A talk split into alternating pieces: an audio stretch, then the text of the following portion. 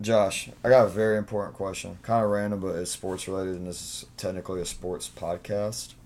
So, like, you're a catcher, but like, what other position, like in sports? Let me preface that. What sports position? Like, do you have, like do you like have one that you like more? I have two. Or you I have have two. All right, So the first one, I'll stay with my sport. Definitely the shortstop. shortstop. And the re- reason why is because if you look across, we'll just be more so in professional sports. We'll stay there first. All right, So if you look across Major League Baseball and you look at all the shortstops, they normally look the best on the field.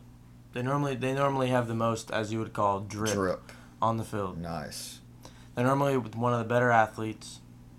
So the bottom line is, I'm envious of the of these said shortstops. You want to know why? They got drip. I have drip. That ain't the question. Okay. The the real the bottom line is is drip. the the how athletic they are. I envy that because I wasn't gifted with that said athleticism. So now I'm gonna bounce to my football favorite position. Okay. Without a single doubt, Okay. I changed it from before we were on air. All right. Definitely defensive back, DBs. DB. Okay. You originally you said quarterbacks, and then you just said what you said. And I was thinking, oh, he's about to go back offensive line. No, defensive back. DBs. Do you like athletic freaks, basically? I do. And if you also look on the field, most defensive backs have the most drip. And one of my favorite Okay. So, defensive backs to suit up every week, Kaiir Elam. Okay. I love I love how he dresses for the games. Yeah. And they always just have that swagger. They, They, always just have that You freak got- athletic ability. They. You have to be, like, almost overconfident to play that position. Like, it's a part of the gig. Like, you have to be a, like uber confident individual, because you have, especially in like today's game, playing defensive back, you have to be just different because it's such an offensive game. Like such football's become such an offensive game, especially like for quarterbacks and receivers. And I don't think that's a bad thing necessarily. It's just it's so hard to play DB because like you pretty much and you have to be pretty good at cheating without getting away with cheating. You're absolutely right there. Because you got to have like a little PI in you. You, you got to have a little bit of pass interference, but then you can't be super obvious about it either. It, it, it's it's a fine line. I like that. I got one, and I, this might be cheating a little bit because I did technically used to play this position.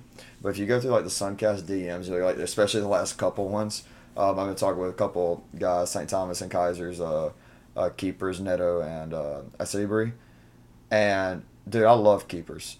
I, I, you know, I was a keeper growing up. Uh, that, that that was my main position. Like when I was in, I guess like middle school, element, like yeah, more middle school. I started playing keeper, and then throughout high school, I started like actually training a lot more and like playing keeper and all that. And you got to be pretty much a psychopath to play that position. You you got to be you, you got to have that dog in you because kind of similar to offensive line, you don't your name's not going to get called a whole lot, but when it does, it's probably because you messed up. It's because you didn't save a shot you probably should have, but you're out there sprawling, getting kicked in the face, body, all over. I mean, that's why my nose is so crooked. That's why we need to start the YouTube. Why'd you have to bring that up? What? Nobody knew that. Nobody noticed that. Yeah, it was not as bad now. If you wouldn't have said anything, I wouldn't have noticed. See, it used to be now everybody that comes up to you's gonna notice. That's fine. Most people do, anyways. I get. Now it's just staring me right in the face. Oh my god, side profile is even worse. but but like, see, see how it's like a little misshapen to the right. It used to be even Yeah. more misshapen because I got kicked and it broke. It used to be more misshapen. Then I got kicked again. Back So it that straightened way. up. It straightened up. That's like a free nose shop. But but uh yeah, you know what's what else uh, got really crooked uh, this weekend? The scoreboard in Lakeland. But we'll get into that later, won't we? Yeah, and I'll take care of that. Yeah. All right, let's get into a little bit of Sun Conference action. Ladies and gentlemen, welcome to another episode of Suncast. We have got an awesome, awesome, awesome interview, and I think we're going to have a really good episode today. I think the vibes are pretty high right now, per usual. I think they're higher than usual. Great vibes. Great vibes. Always great vibes. But we had a great interview today. Uh, coach Eric Potochney, head coach for Webber International University, came on. My head coach. He, uh, he came on. We know how your head, head coach and my head coach on. Uh, now I think about it. Uh, anyways, Take the hint, fellas. yeah. Take the hint. We would love to have any head coach of any program on at any time. Please, I had one head coach uh, say he would love to come on, but for certain reasons. See, and the reason there, there's a there's a couple reasons why we would really appreciate head coaches, more head coaches coming on, and I, I deep down think that Coach Pooch and Coach Martin came on to support you and I Yeah. as like something that we enjoy to do, and I'm sure they have their thoughts on it. How it's like you know I wouldn't call this necessarily legitimate. You know, it's like not a super big media outlet, but I genuinely think that they did it because Reagan and I both appreciate. It. I think at the time Reagan, I wasn't a part of Suncast no, when Colin was no, on that there. was y'all. But I do think Coach Pooch did it for the sake of you and I. Yeah, and Um, and but we, go ahead. it- go ahead. Adding on to that, I think there's a, f- the few reasons why I think head coaches being on here would is really important is because one, it, kind of adds credibility to our podcast. Two, it gives a perspective on the personalities of different programs throughout the conference. And three, I think it like starts to give like it kind of adds on to the credibility. So like a lot more people that were like on the water is like, is this even worth to listen? Like maybe they see like a head coach being interviewed, they'd be like, oh, I'm I'm interested in that. But like even potential coaches that coach other sports, high school, in the area, Right. or even other. So for example, you transferred, I transferred, different different transfers. You know, different coaches that coached you in the past can maybe tune in. They see another coach on there. You know, it just brings more more audience, more consumers to to our podcast.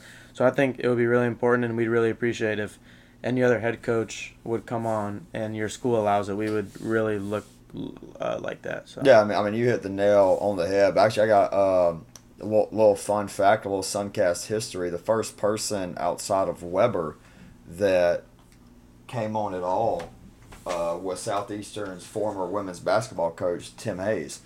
Uh, that was one of the best interviews to date that, that, that I can remember. And you know, you know, coaches are always, going or most of the time, they're going to be good interviews. They know they're you know more mature and like know More talk. Exactly. And, uh, not to say anything with like athletes or anything, obviously. But anyways, having him on was a big reason why early on I was able to get more southeastern athletes on.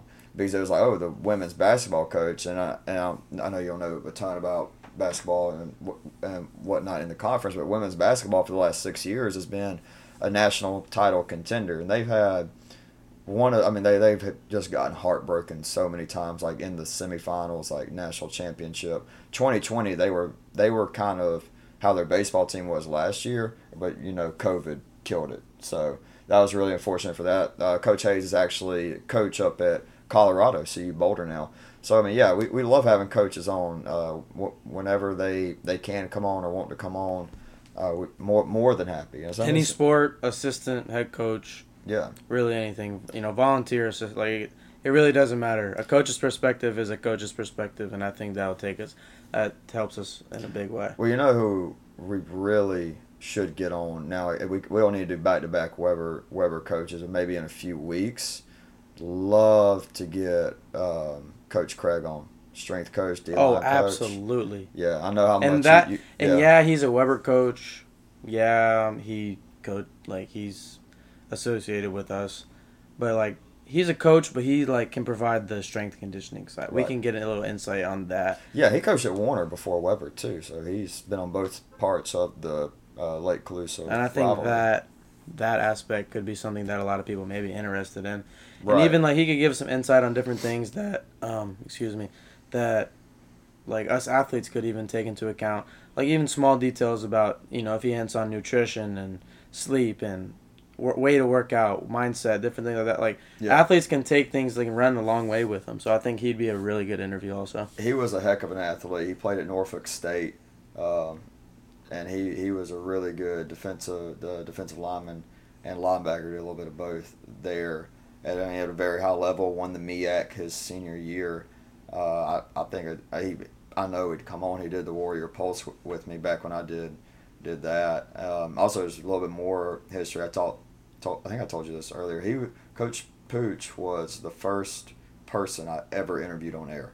He uh, he we I interviewed him on Warrior Pulse. I think it's just it, it was a little bit it was it wasn't a little bit it was really nice just like today when we were interviewing him and I look back to when you were first interviewing and me looking back when I first interviewed him how far you and I both have come as interviewers and like podcast hosts it, it, it's really cool um, you know looking back and uh, and, ha- and having him on, and he, it was really cool. I mean, and, and also it's my head coach, and having him on that aspect. It's a special week.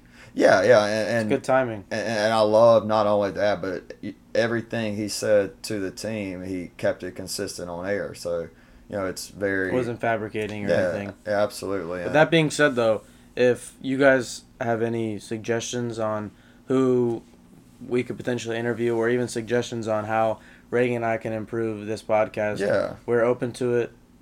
My DMs, his DMs, the podcast DMs, whoever you feel like you want to reach out to, go ahead, and we we are really open to, you know, you know, some critiques, but like.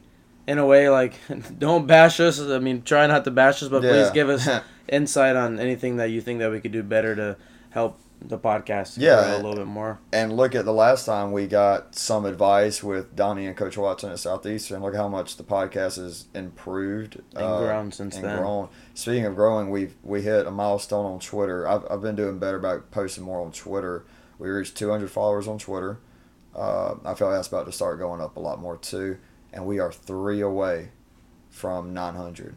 So Well, we're at a thousand before this month's over. Yeah, Yeah. for sure. we, we talked about it earlier. We won a thousand by Halloween. I like those odds. You said something um, a couple, I don't know, a few, epi- two, three episodes ago too, about that that getting to a thousand would be awesome, but you don't know that a thousand to two thousand, you don't know how it, how that'll how fast that'll come, how quickly it'll come. I think it'll come quicker than expected. Let me explain why. One, we have not tapped into basketball at all. That's pretty much the only sport I have not covered and lacrosse. lacrosse. I was getting into that. Lacrosse will also come in because Sun Conference, look, or this is the first year, or 2023 technically will be the first year of women's lacrosse. So we're going to tap into that.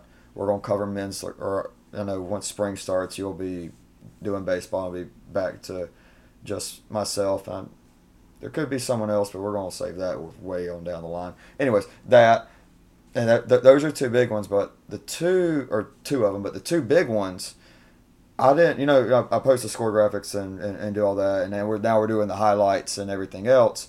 I didn't do that. I didn't do score graphics for baseball and softball last year.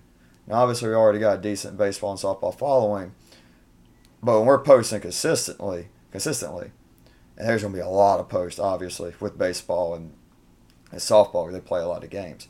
I think that that in the spring, I think we're going to see another boom in popularity in Suncast. And I think like as more more that this grows, more interviews, more athletes involved, I think you're gonna start to see a lot of like family members start to follow also. Yeah, I mean, we, we get them a lot. I mean, we had Stephen Cullen's dad was commenting on the the, the post uh, of me punting, and he was like, obviously I was going for Southeastern, but I was cheering for Reagan, and I mean that, that was awesome. Really appreciate them doing that. There are parents that sitting in highlights and do, do all that, and it, it's really awesome. I, I really think there's a real community being built with Suncast, which was I guess an unintended goal. I mean, it's like, yeah, this is awesome that it's happening, but I don't think that was something I necessarily like when, when I started. I mean, I, I, I told you everything that I was about when we started. It was about growing the conference, give these athletes a platform to that displays their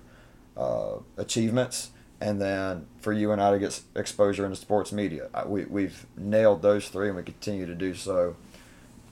I think every episode and every time we post something. Yeah, each episode, because my dad is one of my biggest critics. So, um, in a in a good way. It's not. I Yeah. mean, not a bad way.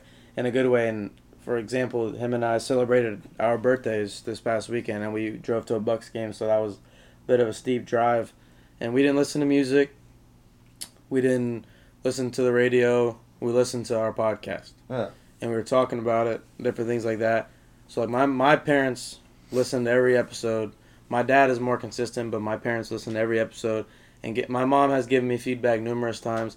So like I mean, I think that like the more adult feedback that we can get, the better because I think that's the one piece that if we can get like to really kind of grab on to what we're doing, I think like you said that's how it's going to really grow even more than we can even imagine. Right. Okay. I want to go ahead and start getting into uh, some weekend recap. Uh, look, there's one kind of big outcome and then one really big outcome. I guess you could say two. I mean, foot, look, let's be real. Football dominated this weekend because everything and other sports pretty much went exactly how Josh and I said it would go. Uh, with, with men's soccer, look, SCAD took care of Flomo in a close one. Keiser blew out Ave. Uh, I'll get. I'm gonna put a pin in the St. Thomas Southeastern game and come back to it. And then women's soccer, uh, you had two blowouts. You had SCAD go down to Flomo and win 11 to nothing. And oh, that poor Florida Memorial team. I, I, I, I it's like it's, I'm not joking. I'm not doing. I genuinely feel bad for that team because I mean I heard their head coach left right before the season started. I mean they're getting outscored. I think like almost forty to nothing. No, thirty five nothing in three Sun Conference games. Uh, it, it it's not easy in, in this conference, and to, to have thirteen players on your roster and not really sure who the head coach there is. It's it's tough. But SCAD SCAD does SCAD, and Keiser, shout out uh, the Keiser Seahawks because I was so uber focused on Saturday. I think I was a little too focused, and like I was just refresh. Okay, let me post the graphic, whatever. I get a text from their uh, their uh, assistant coach, whose name I'm absolutely uh, just blanking on. I gotta get it. I gotta get it because I'll feel feel awful. Pro, uh, Coach Lane. Coach Lane uh, for uh, Keiser's women's soccer team DM me and I, she was asking if I was gonna be at the game. I said no. I got uh, we got pre-game meal and everything. Twelve around twelve thirty, she D, she DMs me back and she says, "Hey, the girls w- want to say hey to you." I'm like, "What?" And like, "Yeah, but the bus is outside." I was like, "Okay." And like, I am just, I think I was too like that. I was a little too tense, a little too tight for the southeastern game and going out there and just saying hey to them and th- th- them clapping and whatnot, and then talking with their coach after after that, um, and, just hearing everything, man. That they're a fun group. They're a good group.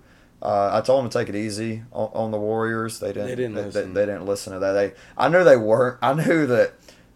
I'm gonna get a little hate. I knew Webber was in some serious trouble when I made that little joke, like, "Hey, y'all take it easy," and they just all kind of stood it, stared at me, and I was like, "Oh boy, it's going, it might get bad." But they're uh, they're an awesome group, man. They're they're a lot of fun, and ain't a lot of fun to play against, but they, they go out there and they thrash Webber one nothing. And then we had a real thriller of a game, as we had a pretty much top twenty five matchup. Uh, St. Thomas scratching was scratching right on that door. I think they were like twenty six and twenty seventh coming in. And then number nine Southeastern. I mean, they just continue to play in very thrilling games and they come back to win. Uh, it took uh, Hannah Ryberg 78th minute goal to push them push them ahead, and I mean just a heck of a game for the Fire. I mean, they're they've taken over. We'll, we'll do uh, power rankings, probably just graphics wise. We'll probably just do a top five uh, graphics wise. Josh, I know you're going to do your power rankings for football later on in the in the episode, but I'm not going to go through everything. So we kind of just want to fire, fire through this before we get talking about football. But uh, you know, South Southeastern went and took care of business against St. Thomas. And I, I, will say just a quick little preview for, for the power rankings, which y'all probably see on Instagram before before y'all hear this. That they they're my number two. That they've jumped SCAD. Uh, you know, SCAD. Yeah, they, they did what they needed to do against Flomo, but they drew against Thomas. And don't get me wrong, that, that had a lot to do with Lamoro, uh, Lamore, Lamore, and, and goal for the Nighthawks having 13 saves, absolutely standing on her head. But still, I mean, I think Southeastern has proven they're the second best team in the conference. But once again, that line between SCAD and Southeastern is still razor razor thin in women's soccer.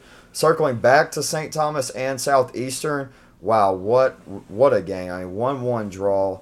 Southeastern 85th minute ties it against St. Thomas. A lot, a lot like their women's team. Look, St. Thomas is a title contender. They're they're a legitimate team in this conference who can win the national championship and Southeastern's a team on that that we talked about is kind of been on that same deal as Webber. They're they're kind of right there, but not entirely sure. Not you know, yeah, they could maybe, but well, they just go out there and they take out a very incredible uh, St. Thomas team, and a lot to do with Corrado again in goal for for Southeastern. He had five saves, including an absolute. It's one, it's one I posted. You see the save for South? Yeah, yeah that I posted. I posted that save with a minute 30 left. He's on his side, gets the save. Another shot comes in. He just springs up somehow. Just absolutely acrobatic, brilliant save uh, from from Corrado, who's someone I think we might end up having on this podcast here very shortly. Just a little on that, little teaser. Um, but yeah, really impressive there. Uh, no volleyball. Or sorry, yes, there was volleyball. I don't know why I said there was no volleyball, but very cut, very dry. Ka- Keiser went, took care of business very easily against Coastal Georgia. Ave Maria, they're the number one team in the conference. They continue to prove that. They j- dismantle Florida Memorial. And then Southeastern and St. Thomas. Shout out Southeastern. They put up a very, very good fight. It was four really good sets, or three really good sets. And then St. Thomas took that fourth one. But St. Thomas won the first set 25 20. And then the second and third sets were just classic, classics. I see Southeastern's uh, volleyball team has got a little trend of doing that. They they ended up beating St. Thomas in the second set 26-24 and then the third set they they lose that one 28-26. That's tough for the Fire. Now it's back-to-back sets where or back-to-back games where that third set so pivotal to make it to go up 2-1 and have momentum going in that fourth set knowing you just need to win that one or the fifth to win the match and they, they lost it to Webber, I believe 29 27. They lose this one to St. Thomas 28 26.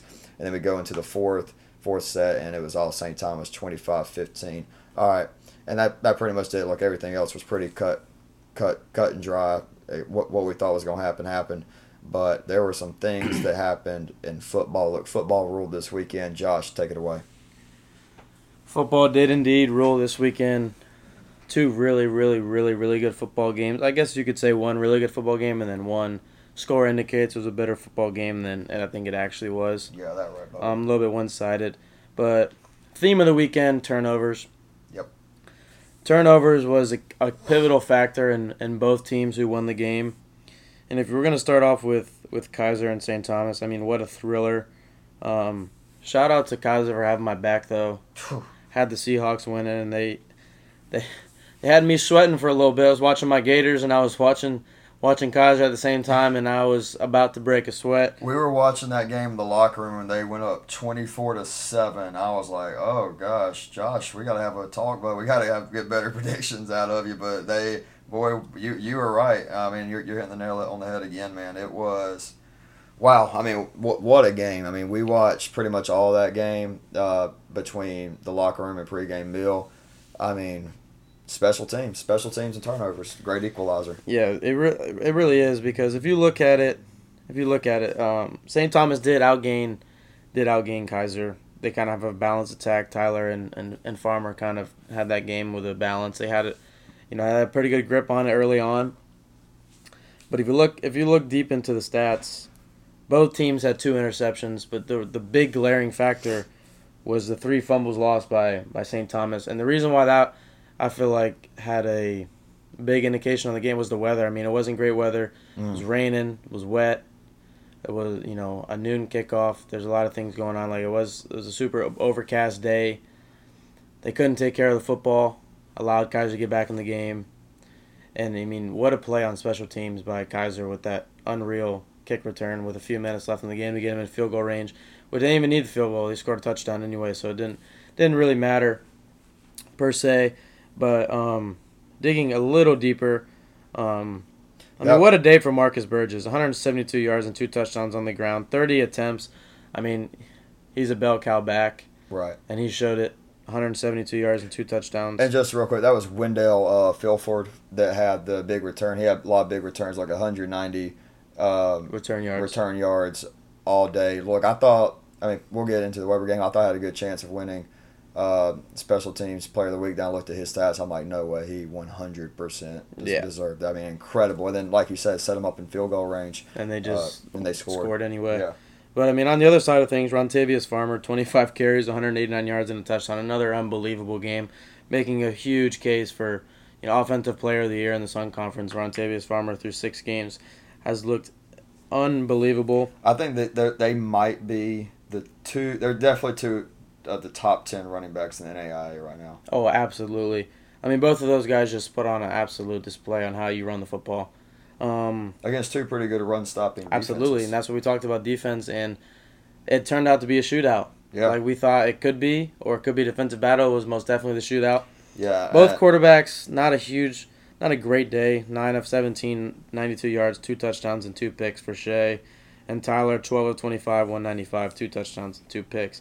So the passing game wasn't a huge factor. It was definitely definitely the running game. And shout out to my to my now good friend Jalen Arnold with two big catches, one really Yeah. long, He's, he's your best friend now. Wait, 75 wait, yard receiving touchdown as a tight end. And you just Yeah. that's like Wait. Kelce Mark Andrews. That's like a Kelce Mark Andrews kind of play there. But um, great overall game. Keiser 36, St. Thomas 31. Keiser proving proving me right and proving again that they are the number one team in this conference and that their schedule had them battle tested, had them ready to go. Yeah, And, it's like they know, got it, down- it showed. It's like they got down twenty four to seven, and they didn't blink. Cause like, look, they they've been down like that pretty much the last three games. I guess not so much against uh, Valdosta State. It was like, okay, we've been here before, but now we're up against a team who we can definitely come back and do something against, and they got the opportunities to do that, and they absolutely took advantage. Um, well, uh, I guess what I want to get into a little bit more. Do you think that that was more St. Thomas just let their foot off the pedal some, or do you think Keiser is you know, genuinely a better I, team? th- I think it's a little bit of both because I think if some things went St. Thomas's way, you know, clean up the snaps on, on special teams, um, clean up ball handling, you know, being able to get punts off, not giving Keiser good field position. I think those those things play into it, and I think Keiser would have a much more difficult time getting back into that game right. if those things didn't happen. But that's football. That's bad weather happens, rain happens, mistakes happen, and Keiser capitalized because Keiser easily could have not capitalized.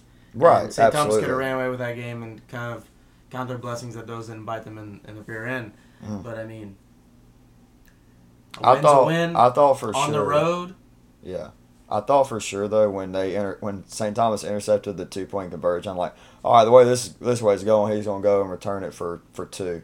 It To down a field goal. Yeah, and then something they probably would have kicked a field. It felt it real. That game gave me overtime vibes. Yeah, it did. Yeah, but I, I thought it was going to be at first, yeah, but um, what what? Keiser did. Keiser did pull it off. Proved me right. Sitting at atop of my power rankings in the in the Sun Conference oh yeah, you. with St. Thomas shortly, very closely behind. But we'll get into that at the end with a Yeah, full, yeah. a full list. Yeah. Moving into, in my opinion, kind of I wouldn't say game of the week, but it was definitely one that a lot of people were not expecting. Um, I mean Webber just jumped out and punched him in the mouth. yes, we did. 28 to 7 at halftime just unbelievable i mean they they got the lucky end of the stick with the turnover battle i mean a, a pick early a pick six another interception late a big sack fumble by uh, by moose recovered by brendan smith i mean those plays turned out to be crucial considering 17 unanswered points in the fourth quarter by southeastern and with with their starting quarterback things could have got a little bit more interesting i don't think those backups necessarily ready for that big moment just yet. And that's still a looming question for me. How, come Kalen Williams was not in that starting lineup? Um, I'm working on trying to find that out. But I think that played a huge part. Not taking anything away from Webber by any means. Mm. But him not playing and him not being in the lineup definitely gave Webber a slight boost. And to be completely honest, I think Webber still may win if he's in the game. Because I think if he's in the game, they take those la- that back end of that game slightly more serious and they're going to be more locked in towards the end of the game and not going to give up the, the garbage time touchdowns. Right. But I mean, just to get things going, first, I mean, what first, second play of the game, Cody uh, Cody Braden. we, we, 70 we had them go. We had them go three and out, and then they the only I'm saying thing from your guys' possession. offense. Yes. yeah. So, yes. So third correct, play of the yes. game, seventy yard bomb to Jacob Moss, Yeah. and he caught it, made a man miss, and just off to the races. Yeah. And then shortly after, third string back, correct? Rashawn Dudley, third string. Yes. Third string back runs it in four yards. Um, Southeastern, our- that- Southeastern answered with a pass from Hudson Jones. He's uh he's in our Dozier package. That's when we that's when we pack it. That's when we're all right. We're gonna play some smash mouth football, baby. And he's a big old boy. and then another another great ball from Cody Braden, three yards out of Tyler Romano, and a pick six. Tyler's. Uh, sorry to interrupt, but that's Tyler's first. career touchdown. Yep. Big Shout big. out Tyler. Yep. Big for the boy. Um, shortly after a turnover, they they got that, and then right after right after the touchdown off of a turnover, they get another turnover.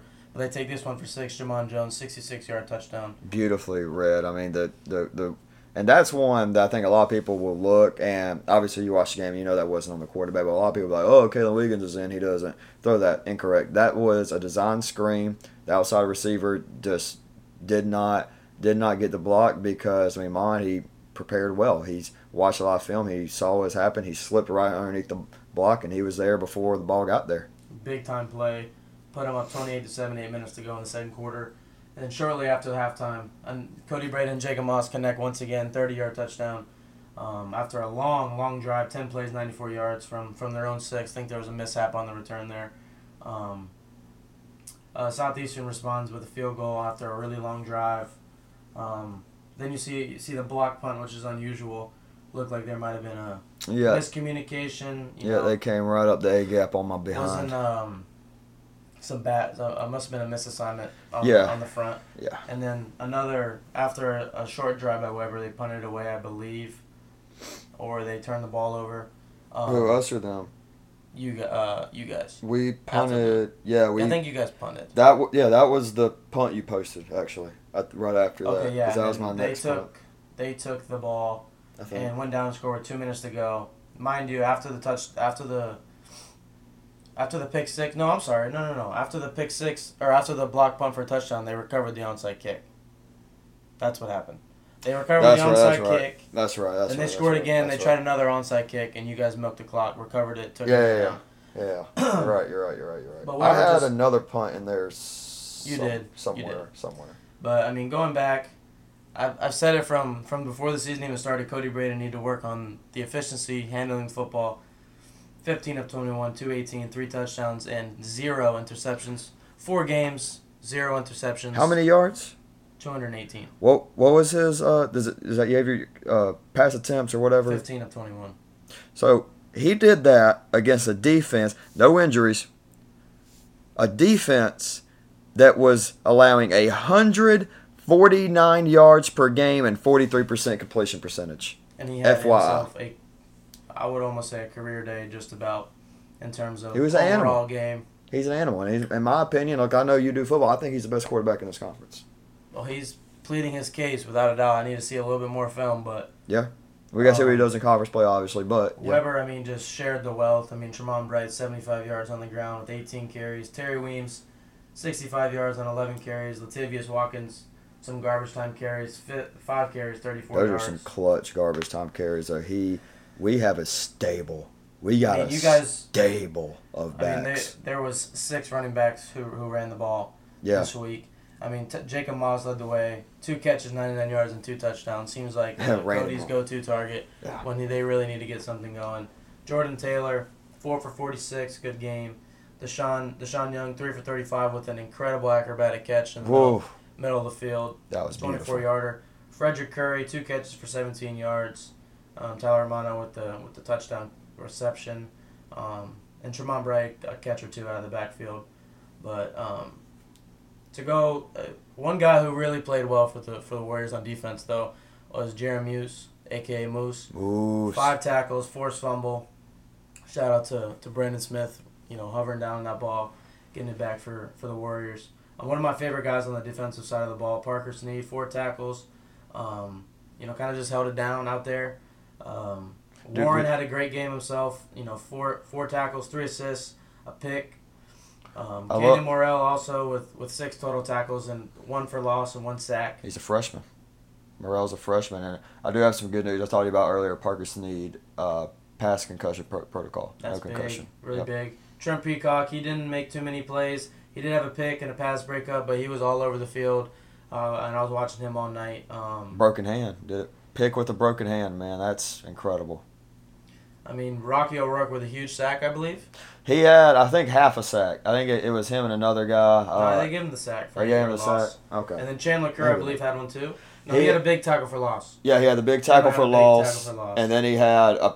It, it was as close to a sack as you can get. Quarterback just got it off. It was incomplete. Yeah, he lit him up. Tyron yeah. Washington also with the sack and a tackle for loss. okay, Rocky must have had another sack I wasn't thinking about because that's the one I was thinking about with. Moral of the story: Webber's defen defense was flying around, making things very difficult for the Fire. And then just to shout out, you know, Webber's punter, seven punts, 215 yards, four inside the 20, I believe. All were inside the 10 or three we of them. we had two of them were inside the ten. The other one was down like at the ten and a half yard line. Okay, so three inside the 10, four inside the 20. The yardage. 46, 46 yard uh, was his long. Yeah, About 31 yards was average, but some of those punts, they were pin punts, and they're calculating the block punt as a zero yard punt. Yeah. So that's. But I think it was like 35 and a half, but still. Let's still. let's do that again. Let's do math. Yeah. So he really had 36 yards a punt, which isn't a huge difference, but the way he was punting, flipping the field was a lot more, a lot better than indicated by 36 yards. Per Yeah, I mean. What man? You uh, one of my favorite sayings is men lie, women lie, numbers don't lie. In this case, wa- watch the film. I mean, I was punting punting around That's midfield. I um, look, I told coach before the game. I said, "Look, I'm I'm back. I'm gonna have myself one a career day. Ride me, ri- ride with me." And he said, "Okay." And they they stuck with me uh, the entire entire game. Uh, there's you know I've been in a little bit of I guess you would say a position battle. Uh, I feel confident right now. Uh, it, that you know I don't like talking about myself too much on here, but uh, it, it's been a tough ride back since I hurt my hammy, and that game, especially with all the history I have with you know with just Southeastern University and I mean everything there, and it, it was a special night, and it, it it felt good, man. I mean that that's a program defining win for us, and you know we'll, we get into that more with the, the interview with Coach Pooch. I don't want to talk about that too much, but I can tell you this. So right after we recorded, you know, I went and worked out. We went, we, I went, we went and worked out, and it was one of the best workouts we've had all year. As just that two p.m. group, which is like a third of the team, but I mean still, and that inter- and coach said energy was the same way with the other two groups. I don't think there will be that hangover. You know, not knock on wood. I mean, Saturday, you know, everything's out the window. You might We'll see see. whoever just explode. Is that what you're saying? I, I'm saying this team, it's not a, you know, obviously everybody's going to view that as an upset, which I think is fair. To say we up, upset Southeastern first time in seven years. I got one more fun fact for you. That's the fourth time they've lost at home, ever. At Victory Field. That is incredible. Not only did you beat them at home, not only did you guys beat them at home, you beat them with 2,000 people in the stands. Yeah, and I'll be honest with you, man. That was one of the quietest 2,000 people I've ever heard in my Well, I'm life. sure. Because it Down was. 34-7 with minutes to go in the third quarter, approaching the fourth quarter. Oh, it was it, it was empty by then. I mean, there were maybe a couple hundred people there by then. But I mean, at pregame, I was like, and, and, and for me personally, I'm a little desensitized. I'm playing at a big South Georgia high school, a little bit used to that. And don't get me wrong, the theatrics and all that were awesome. They they do a great job of production. It's a college game day atmosphere. It's awesome, but the crowd. And I think it's a little unfair for me to say it because we took I mean, we took the crowd out of it five minutes into the game. I mean, 70 yard bomb. I mean, it was three and out, touchdown in two plays. Three and out, drive down the field, touchdown, fourteen nothing with with nine minutes still to go. Pick six, 21 nothing. Yeah, I mean, it. The crowd was irrelevant in- in the game, Yeah. honestly, and we, we stepped up, and so whew, we're man, we're ginning. But like, but like, like, like we were talking about earlier, yeah, I think it, it's not that we're yeah, it was upset. It's but it's not that like we're oh we got the big win and we're on to the next. No, we were saying even after the game, one one win don't win you a ring. Sure does. We didn't come into the season. We're gonna beat Southeastern. Yeah, yeah, we're gonna beat Southeastern, but that wasn't the only goal. The goal is to win a ring, and after everything that's transpired, what happened in Miami Gardens, especially, and I got a little fun thing for you. St. Thomas has to go back to Southeastern. St. Thomas has to go to Southeastern and play the last game of the year because that first game didn't count towards Sun Conference play. They actually played twice this year. That first one didn't count towards Sun Conference play.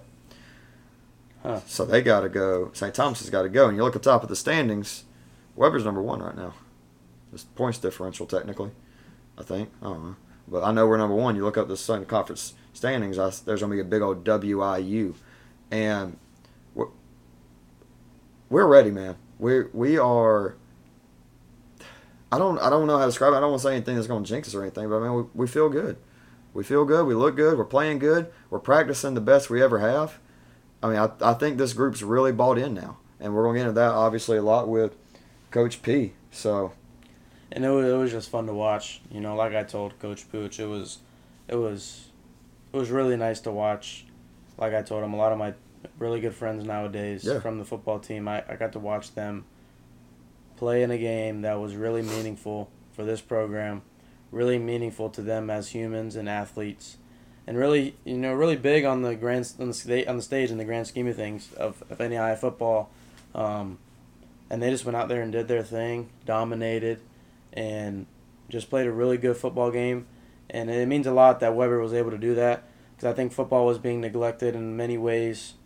You know, they were kind of being outshined because they were they weren't playing because of all of the different, you know, hurricane forfeits, like all things like that. Yeah. Volleyball, soccer, and then baseball and softball still glooming over. They were kind of just like little kid in the corner. Yeah, and it's not an easy thing to do to not play for a month and then go play one of the better teams. and that's one thing I did I did mention that it could it could be a good or bad thing with with the layover, um, and uh, you know it paid off to be to be a good thing.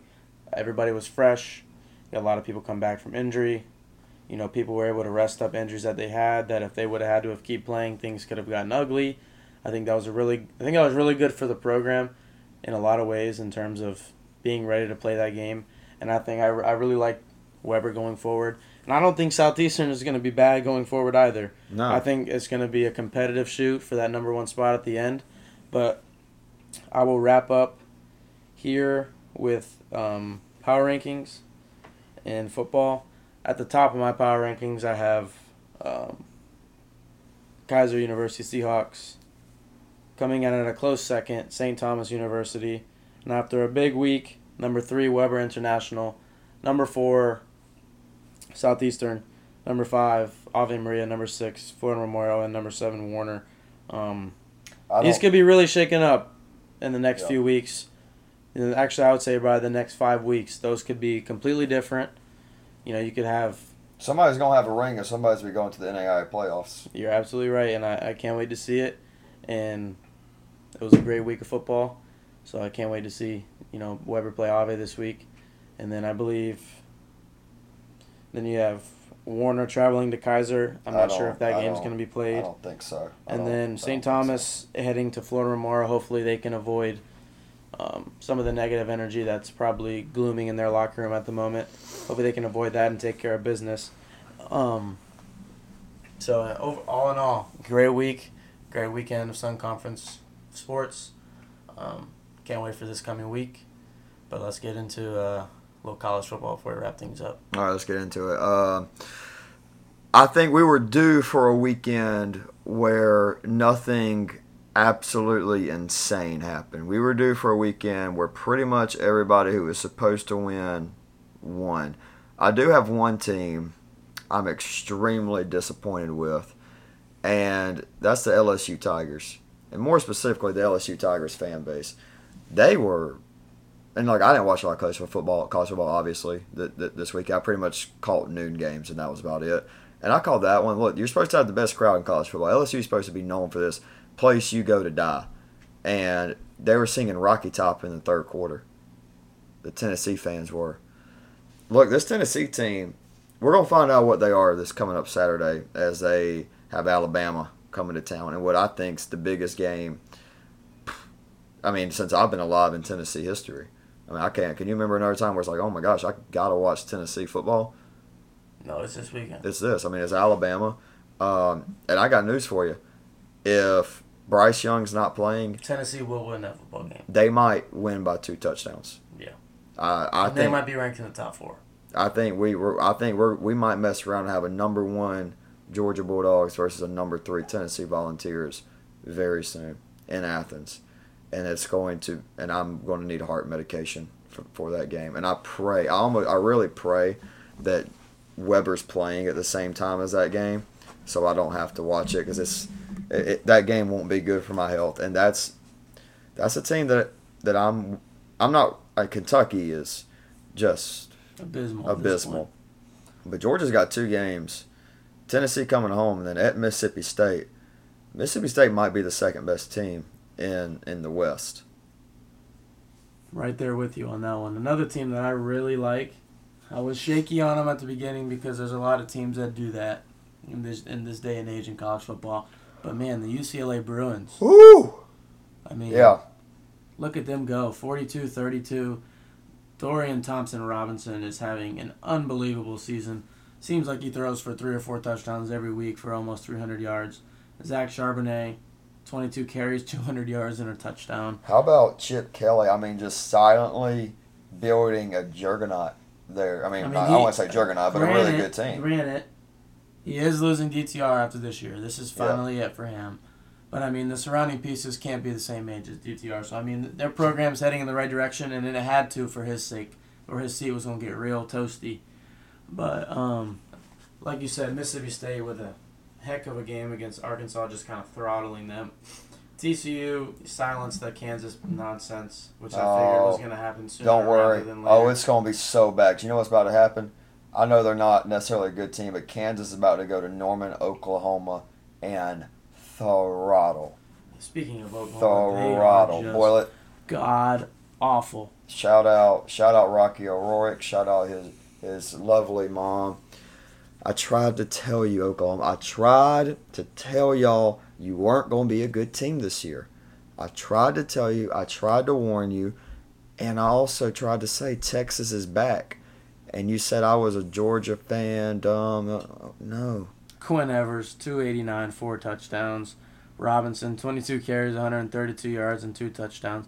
I mean, Oklahoma didn't even score a single point. Texas could mess around and be the first two-loss team to make the playoff. I disagree completely. If they go uh, 11 and two, no, Sorry. Who knows what will happen? We also we were talking about one scenario that could go down. Alabama loses to Tennessee this weekend. They finish the season eleven and one. Heck, go to Atlanta. Tennessee loses to Georgia. They go eleven and one, finish the season. Don't go to go to Atlanta because the Georgia Bulldogs will obviously go for the East. They're twelve and zero. They lose to Alabama. They both finish twelve and one. You have 12 and 1 Alabama, 12 and 1 Georgia, and 11 and 1 Tennessee. Obviously, Bama gets in. They won. They won. I think obviously Georgia will go in just like they did last year.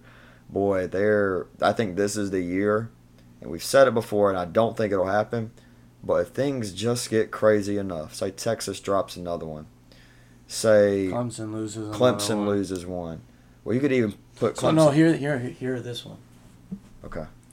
I love. This is why I love the playoff. This is why. Uh, this is what I'll miss about a 14 playoff. Clemson, Clemson drops a game. Okay. 11 to one. 12 and one, they win conference championship.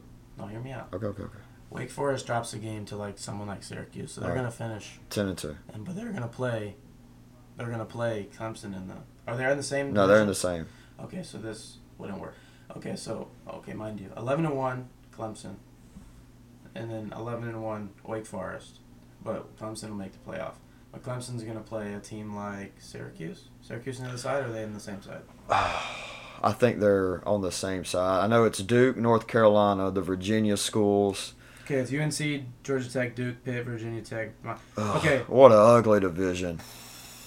You can't tell okay, me so say any. Pitt any runs the table. Pitt plays Clemson, upsets Clemson. Clemson's now eleven and two with no conference championship. okay. Tennessee is eleven and one, but didn't make a conference championship. So my scenario, what I said, basically. See, that's the only way. Yeah. Unless And you Oklahoma still got- State runs the whole thing. Yeah, and you still got Oklahoma State. You could still have But an. really, what's gonna put this thing in a spiral is if, like you said, Texas goes ten and two and plays Oklahoma State. That's twelve and zero. And no, I'm sorry, Texas will have to play Oklahoma State. It doesn't matter in the Big 12. Top two teams go, Right, which so is they, how they it should play be. each other. But say Oklahoma State's twelve and zero, or no, eleven and one, and they're ten and two, and they play each other. Mhm. To, uh, Oklahoma State wins, so now they're twelve and one with a Big Twelve championship. Okay. Clemson's undefeated. I mean, the Clemson's twelve and one with an ACC championship. Okay. You got Georgia twelve and one with a loss in the championship. Doesn't matter. you Georgia have an Ohio State in. team. Ohio State undefeated, Big Twelve champs. I mean, uh, Big Ten champs. You got Alabama with an SEC championship, twelve and one. Now you got like five or six teams that have one loss. Are we are we just assuming that um, UC? Well, we're just going to assume USC doesn't run the table in the Pac-12 and Um, go 13 and 0. There's another one, Okay. and say UCLA makes some magic mix in there. So what are they? They're gonna play each other, I think, eventually. Let's see here. Well, I know they play. Yeah, UCLA and USC will play each other, but oh my God, I know they wouldn't play each other in the Pac-12 championship. They play each other November the nineteenth. So they'll most likely play each other at ten and 9. All right, let's just say one of those teams goes twelve and one wins the conference championship, or Because that's the same way. They play a top two championship, or do they not play one? no, they no, they definitely do. They could be a top with it Oh together and say. USC beats them regular season, and then UCLA Oh beats them in the championship. Now you got two one-loss teams, one being So, now it's the same on. SEC. Hold on, hold on, hold on. Because so so we got a twelve and one Alabama with the SC championship. You got so they're in. You got Thirteen and Ohio State. There. they're in. So now you got All right, so now we got two spots to figure out. I'll go and say eleven and one Tennessee's out the window. They're, they're not getting in. they have to make the champ- SEC. Yeah, they, they they wouldn't get in. All right, you have Georgia, who's twelve and one, who's got some good wins against an Oregon team, who I think is going to finish with probably two or three losses, be a top twenty-five team, and then if Tennessee goes eleven and one, they'll be a top ten team at home. That's big. That's big wins. You have USC, you have UCLA, you have Clemson, Oklahoma State. You have, you have Texas, Oklahoma State. Texas doesn't get it. Texas doesn't get it. Michigan eleven and one. Michigan Tennessee doesn't get eleven it. and one. Michigan's in the same boat as Tennessee. Also, Michigan hasn't played anybody. They, their only good team they would have played would be Ohio State, and they lost. They do not get in. So we got five teams. We Well, got Penn State this week, but ooh, that. dude, That could get thing's gonna get seriously wild. All right, this is when seriously wild, dude. All right, so you got Georgia, Tennessee. Tennessee's out. So you got Georgia, USC, UCLA.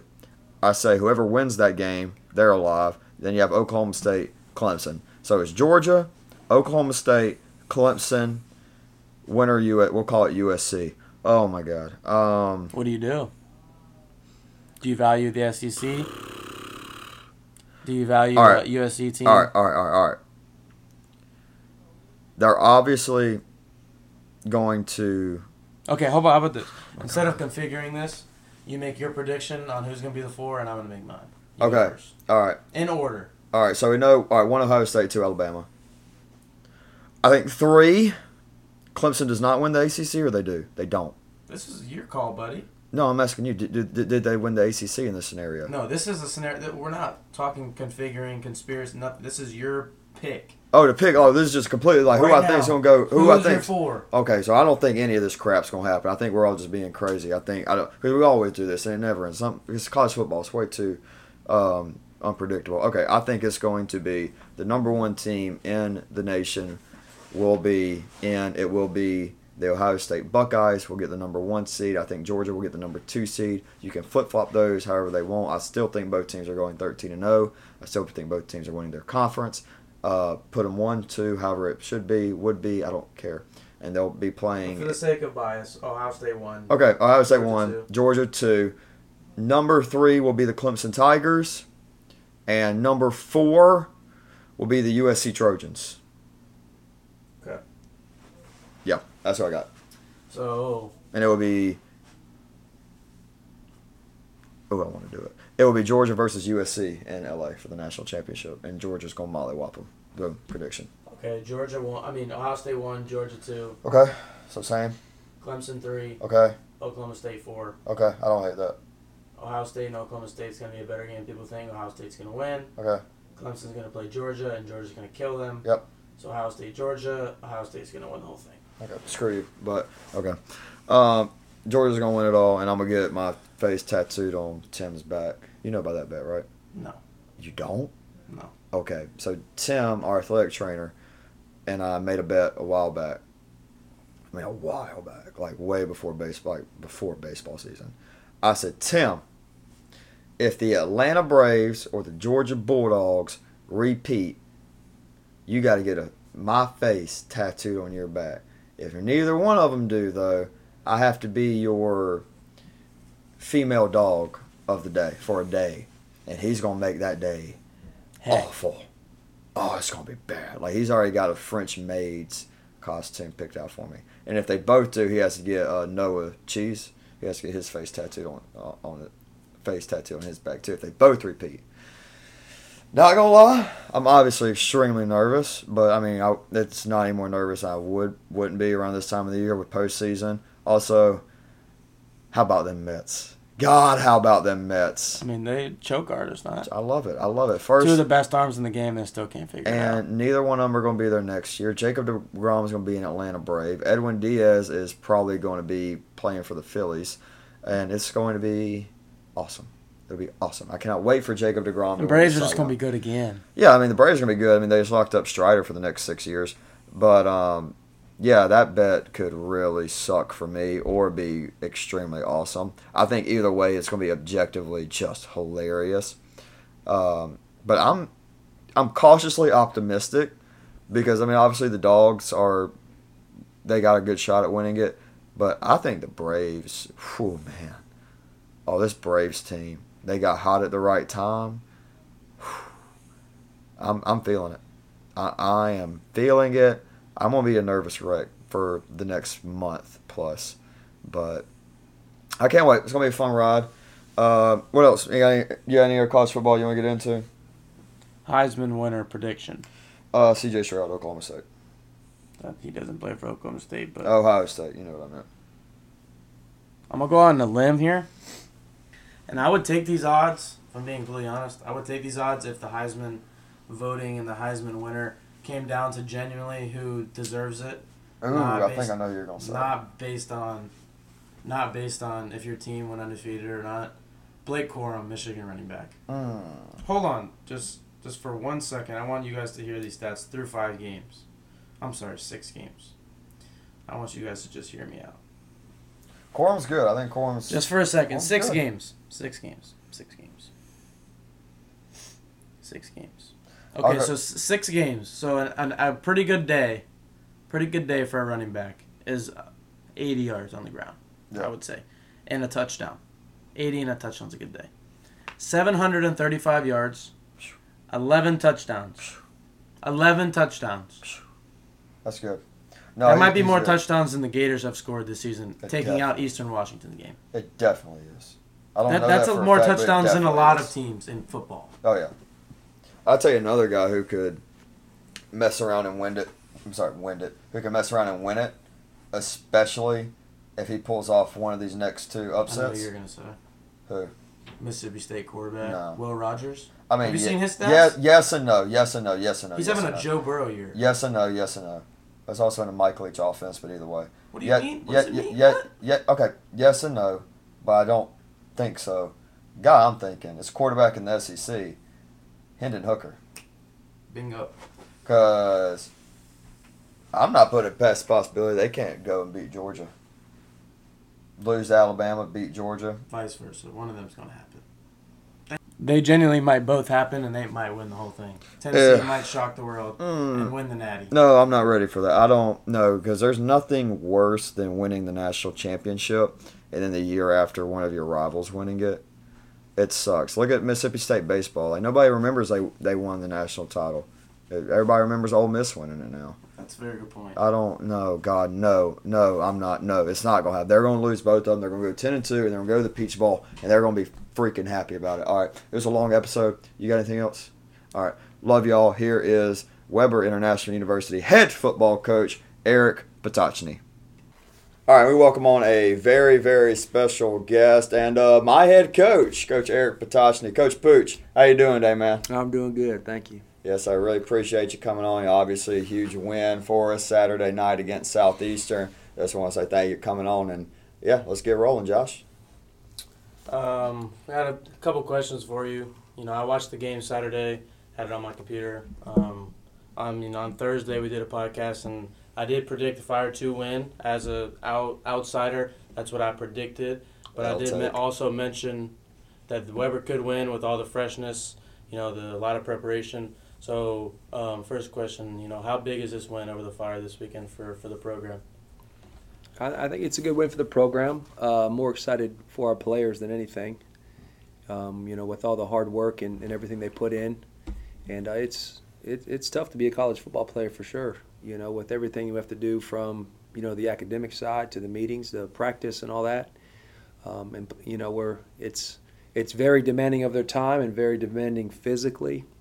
Uh, so just excited for the players, excited for the team. You know, to where they can you know, start to feel a little bit more of their, uh, you know, their hard work and the and the and everything they put into it, and start to reap some benefits from that. Uh, absolutely. I mean, it felt great, you know, just as a player getting that win. It, it meant a lot for us. I mean, someone who's only been here for two years, I obviously don't know the full history between Webber and Southeastern. There's first win against the Fire since 2014. You know, you, you've been at Webber here for pretty much 20 years, most of your collegiate football career, collegiate. Uh, and obviously, your coaching career has been spent here at Webber as assistant coach, a coordinator, a player, now head coach. What does it mean just going not just beating Southeastern, but beating Southeastern at Victory Field. Yeah, I think if you go back and uh, you know look at some of the statistics, and we talked about it, you know, the other day in in uh, in our in the coaching office and, and with the team, it's they're they're pretty good at home. Right. You know, they've only lost a handful of games since they've started football. Uh, you know, since the inception. So they're they're a very good football team. They're very good at home. They're competitive. It's a tough environment to play in. Um, so in having our players to be able to adjust to that environment, you know, adjust to the competition on the field, you know, definitely picking up that win. I think it's um, it's great for our program, it's great for our university, and you know, it's great for our team. Absolutely. So um, you see this trend a lot in, in like higher levels of college football, Division One, and things like that, in the NFL as well.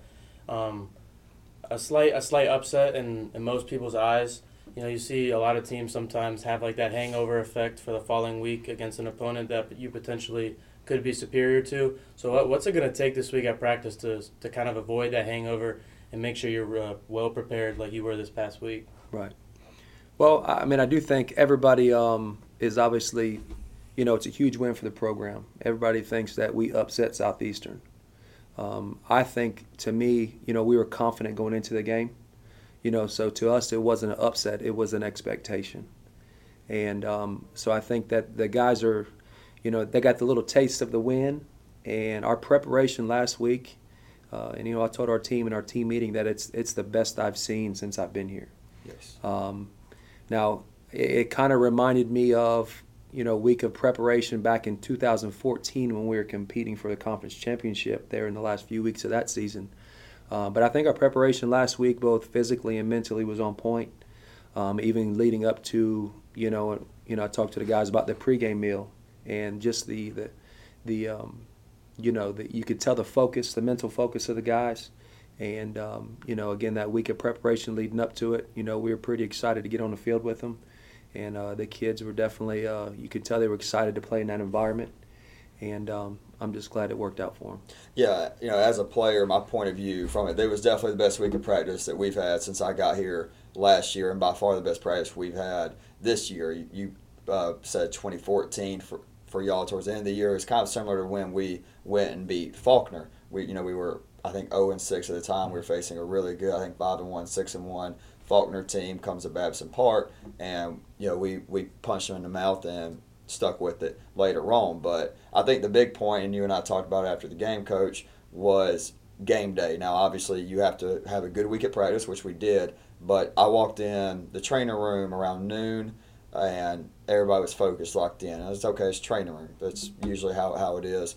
Then we get a pregame meal, and it's almost silent. You have everybody either listening to music or watching the St. Thomas Keiser game, and on the bus. There was a little bit of talking, a little rowdiness right before we took off, but before that road got off the dirt road and hit hit the pavement towards Lakeland, it was silent. Everybody was locked in, and then it was almost like a release of energy when we started warming up. About 30 minutes before the game, the entire team comes out, and you, we, we could just feel it. And you know, it's something simple, something that we do before practice every day is the Warrior Jacks. You know, W A R or whatever, and, and before the game, I, it was the loudest it's ever been. It was like everybody was focused, everybody was energized. Yeah, playing in that environment, we were ready to go. But I completely agree with you in saying that it's. I don't think there will be the hangover. I think it's a realization that we are a program that can compete in, in this conference. And I think a lot of that has to do with the coaching staff and the coaching staff that you've built when you, you took over as head coach and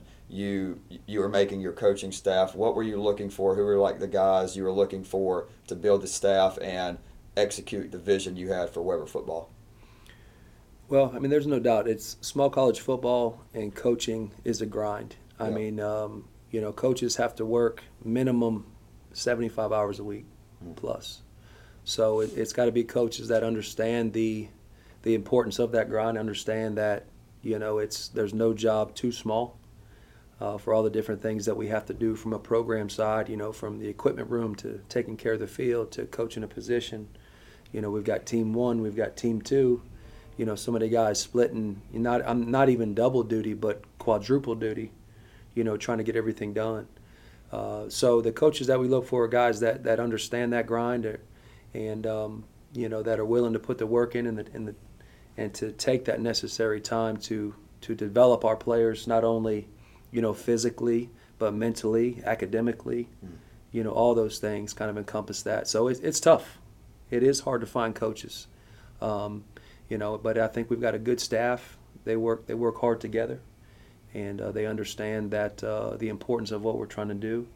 And um, so I think we're moving in the right direction. You know, we're, we're nowhere close to where we want to be at, but I think we, we've got it out, you know, off the ground and moving in the right direction. Now it's, you know, it's up to the coaches and the, and the players to keep it moving that way. Absolutely. Speaking of, you know, right direction, um, definitely going in the right direction because last year, my first year here as a transfer student, and hadn't really heard much about the football program then I kind of like watched how the season progressed, and I didn't, you know, wasn't very many wins, didn't really know anybody. I was just like, I don't know, like what to expect with with our football team here.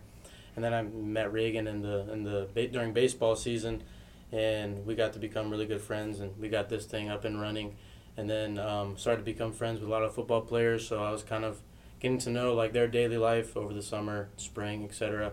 And I noticed, and with the new strength coach as well, I started to notice like you know, like a chip on a lot of people's shoulders. And I thought it was interesting. Um, so, bouncing off that, what would you say is probably the focal point of you and your coaching staffs? Like, what would you say like that main messages to your group um, in terms of like you're rebuilding your program? Like, what's like the main thing that you kind of preach to your players that keeps you guys running forward every day? Well, you, uh, let me speak on our our strength coach, Coach Craig. I mean, he's do, he does a phenomenal job. We put a lot on him as far as you know, from the strength conditioning side and working with team one and team two and coaching, you know, coaching a position. So he's got a lot of things that he's working on, but he's doing a great job for us. Uh, but last year, we, you know, when we first, you know, uh, trying to restart the program, basically, um, it's it's been tough for sure. Uh, we knew that it was going to get worse before it got better. Uh, we knew, but we had to start with our in the locker room, basically, and we had to start with the, the mindset of our players and our culture and some of those players that were with us, you know, two years ago, they couldn't make it in in our culture and the things that we were trying to establish. Um, so that that portion is definitely the toughest, and that's where we knew we had to start at because that had to be the main focus from the very beginning is to get players that that understand, you know, what we were trying to build as far as from a program standpoint um, get them to understand, you know, not only was about football stuff, but it was about building a family and and and trying to come closer together and not uh, to uh, get them to not neglect their academics and all those things. Uh, so that's that's definitely is and always will be the hardest part. You know, is is the locker room side and getting guys to kind of play together. And uh, so we did just start to see that kind of gel there towards the end of the season when you know Reagan you spoke about beating Faulkner and then you know we we uh, you know lost a heartbreaker to Flomo at the yeah. end and you know beat Warner pretty bad last year. That was fun. Um, so but all those things you know started to kind of come come into play last year. You know when guys finally started to believe, and um, you know that was something that we weren't going to shy away from this year. Um, you know as far as that standard and the things that we were trying to do. Um, but there's definitely been no shortage of adversity this year. No. You know, we're trying to battle through, you know, losing almost a practice every week and, you know, lightning this and lightning that and, uh, you know, delays in games. Hurricane. Hurricane, yeah. forfeited games. I mean, we haven't really, our, our team one guys haven't played a full game in over a month. You know, so it was good because they got to get back healthy, but you can't simulate game day. You cannot. You know, you can't simulate game conditioning. Um, so, and, and the mental aspect of having to be able to go lock in for, for four quarters of, you know, three and a half, four hours at a time, you can't simulate that, you know. So that was something that we were concerned about. But again, I think with the, the culture and the things that we're trying to do there, you know, kind of start bringing that stuff together where guys want to go play and compete for each other. Yeah, I think you brought up a really good point there. Towards the en- end of the season, there was definitely that shift. We, we win two of our last three, and I, I mean, everybody in the locker room can, can agree. We feel like we should have won the last three. Things just didn't go our way, and at, down in Miami Gardens, that, that happens. But we were very we, we're very upbeat because we, we were there in a lot of the games we played. I think Keiser, St. Thomas, Southeastern, all three games were relatively close uh, for through three quarters, and we lose them in the fourth. But we do we beat Faulkner, who at the times I think they were top fifteen ranked team, definitely top twenty.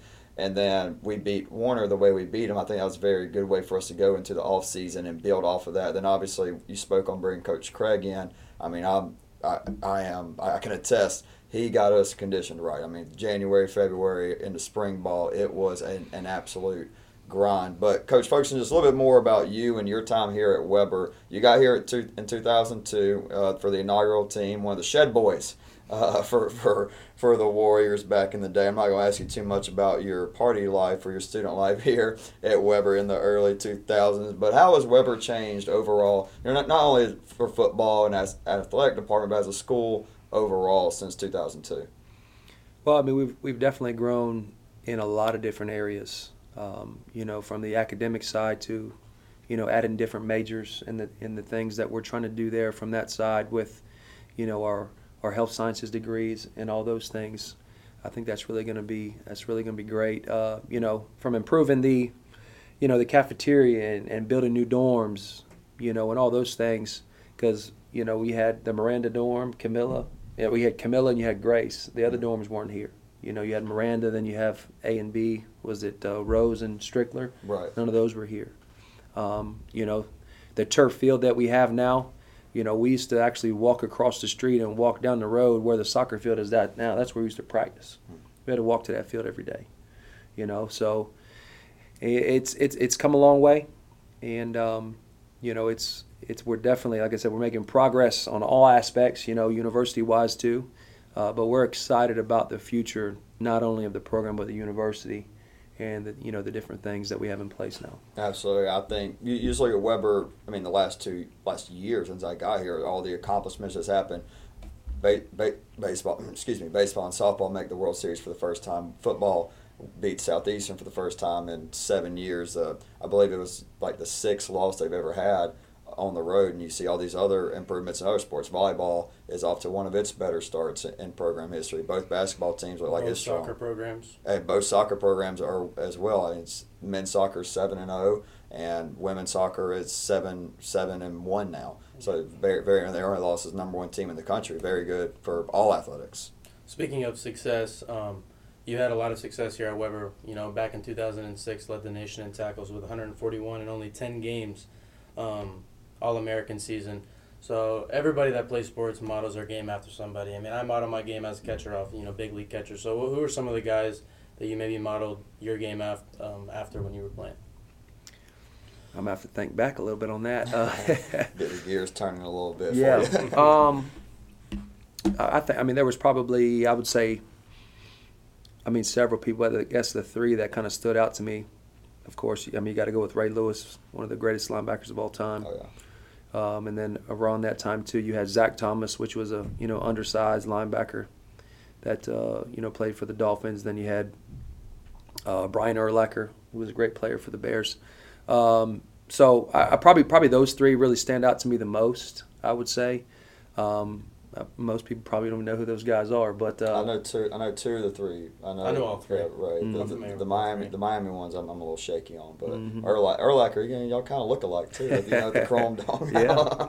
yeah, and I like Zach Thomas because he was a he was an undersized linebacker. He was Right. probably, you know, 5'11", 6 foot, about two hundred and thirty pounds. You know, Yeah. playing in NFL for a long, long time. So, yep. Yeah, so I mean, we can pivot off of that. Guys that you looked at and you looked up to. I mean, in, over the last twenty years here at Webber, now a couple years you went and played arena ball. We'll get into that a little bit later. But you, who are some guys you know when you were coaching here as assistant coach, defense coordinator, now as a head coach that kind of reminds you of you of yourself? Well, the um, you know, I, I always kind of took the mentality of you know I wasn't I wasn't the strongest, I wasn't the fastest, you know, but I was going to you know study film and and work hard, and and nobody was going to outwork me. Right. And um, you know, I think we've had we've had a lot of those guys really over the years, and it's um, you know the good thing about those type of players, it's it's um, they understand the importance of hard work, you know, and um, both not only athletically but academically as well. And um, I guess one of the guys that you know he's probably ten years ago now, a kid named Nate Keller was a was you know very good on and off the field for us. Um, you know we have some good guys now that are with us as well.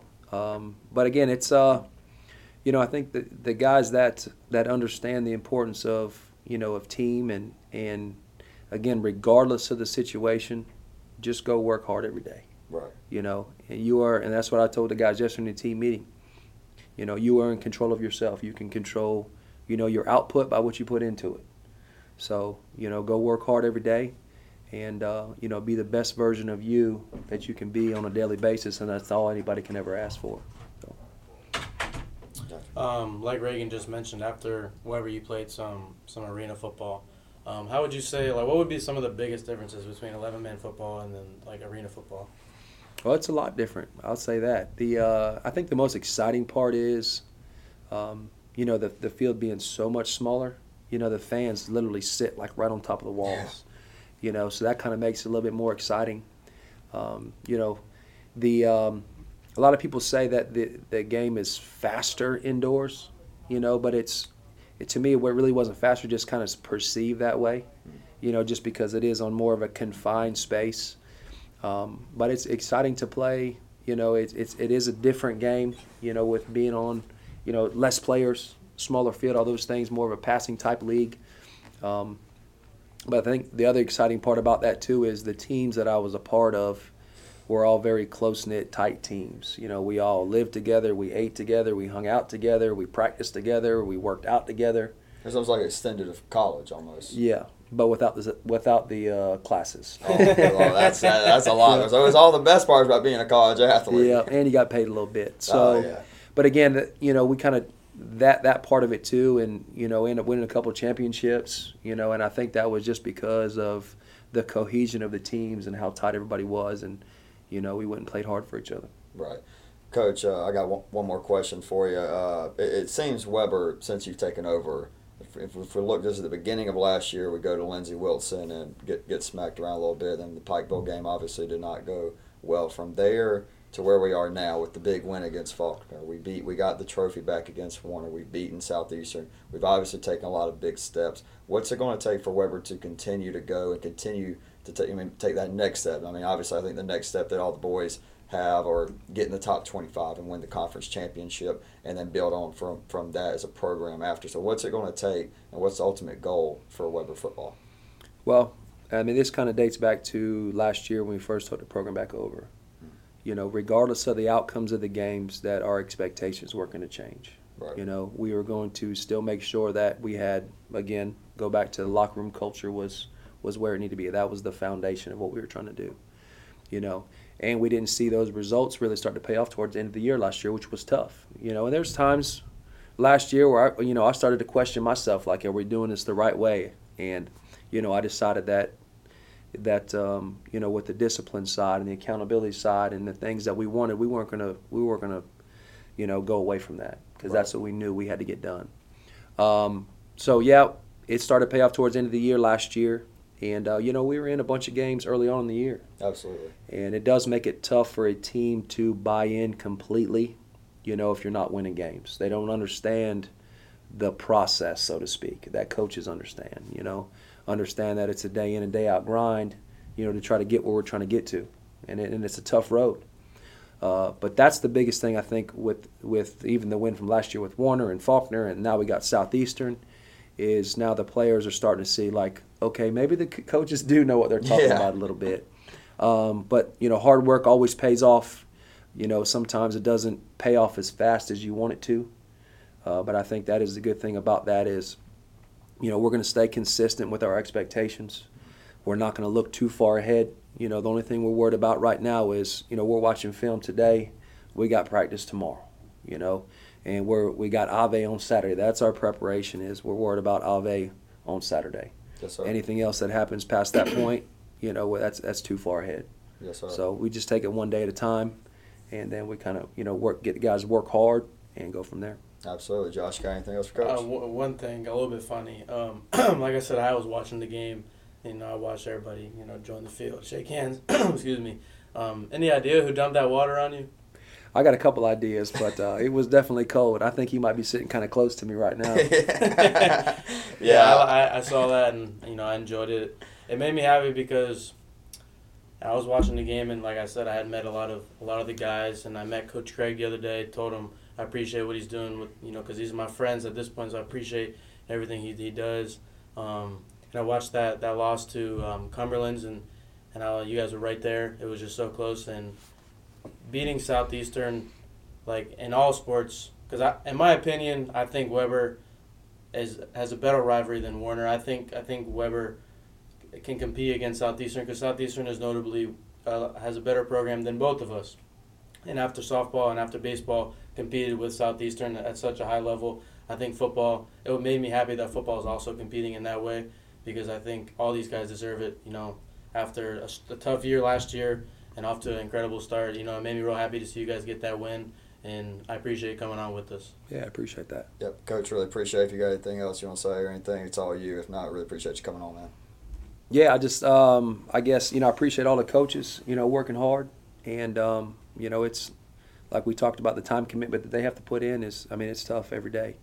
Uh, but just to the players, man, continue to work, continue to focus, and uh, just take it one day at a time. Yes, sir. Will do. Thanks, coach. I appreciate it.